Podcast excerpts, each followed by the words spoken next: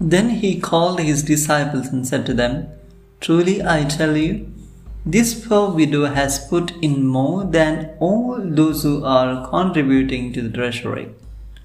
For all of them have contributed out of their abundance, but she, out of her poverty, has put in everything she had, all she had to live on.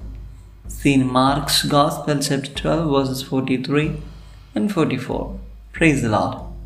St. Mark's Gospel, chapter 12, verses 38 to 44 presents two different incidents in two sections, but it focuses on entirely contrasting characters. This is aimed at mainly one thing to say the expectations of Jesus about his disciples. Through both incidents, Jesus mentions the ostentatious and hypocritical characters of scribes. And Jesus says that this should not be the mentality of his disciples. Along with that, he also warns against the scribes' search for honor and prestige and their draining the resources of widows while keeping up the pretense of piety. Now, about what to be his disciples. To this, Jesus gives an example of a widow, the poor widow who made a real contribution.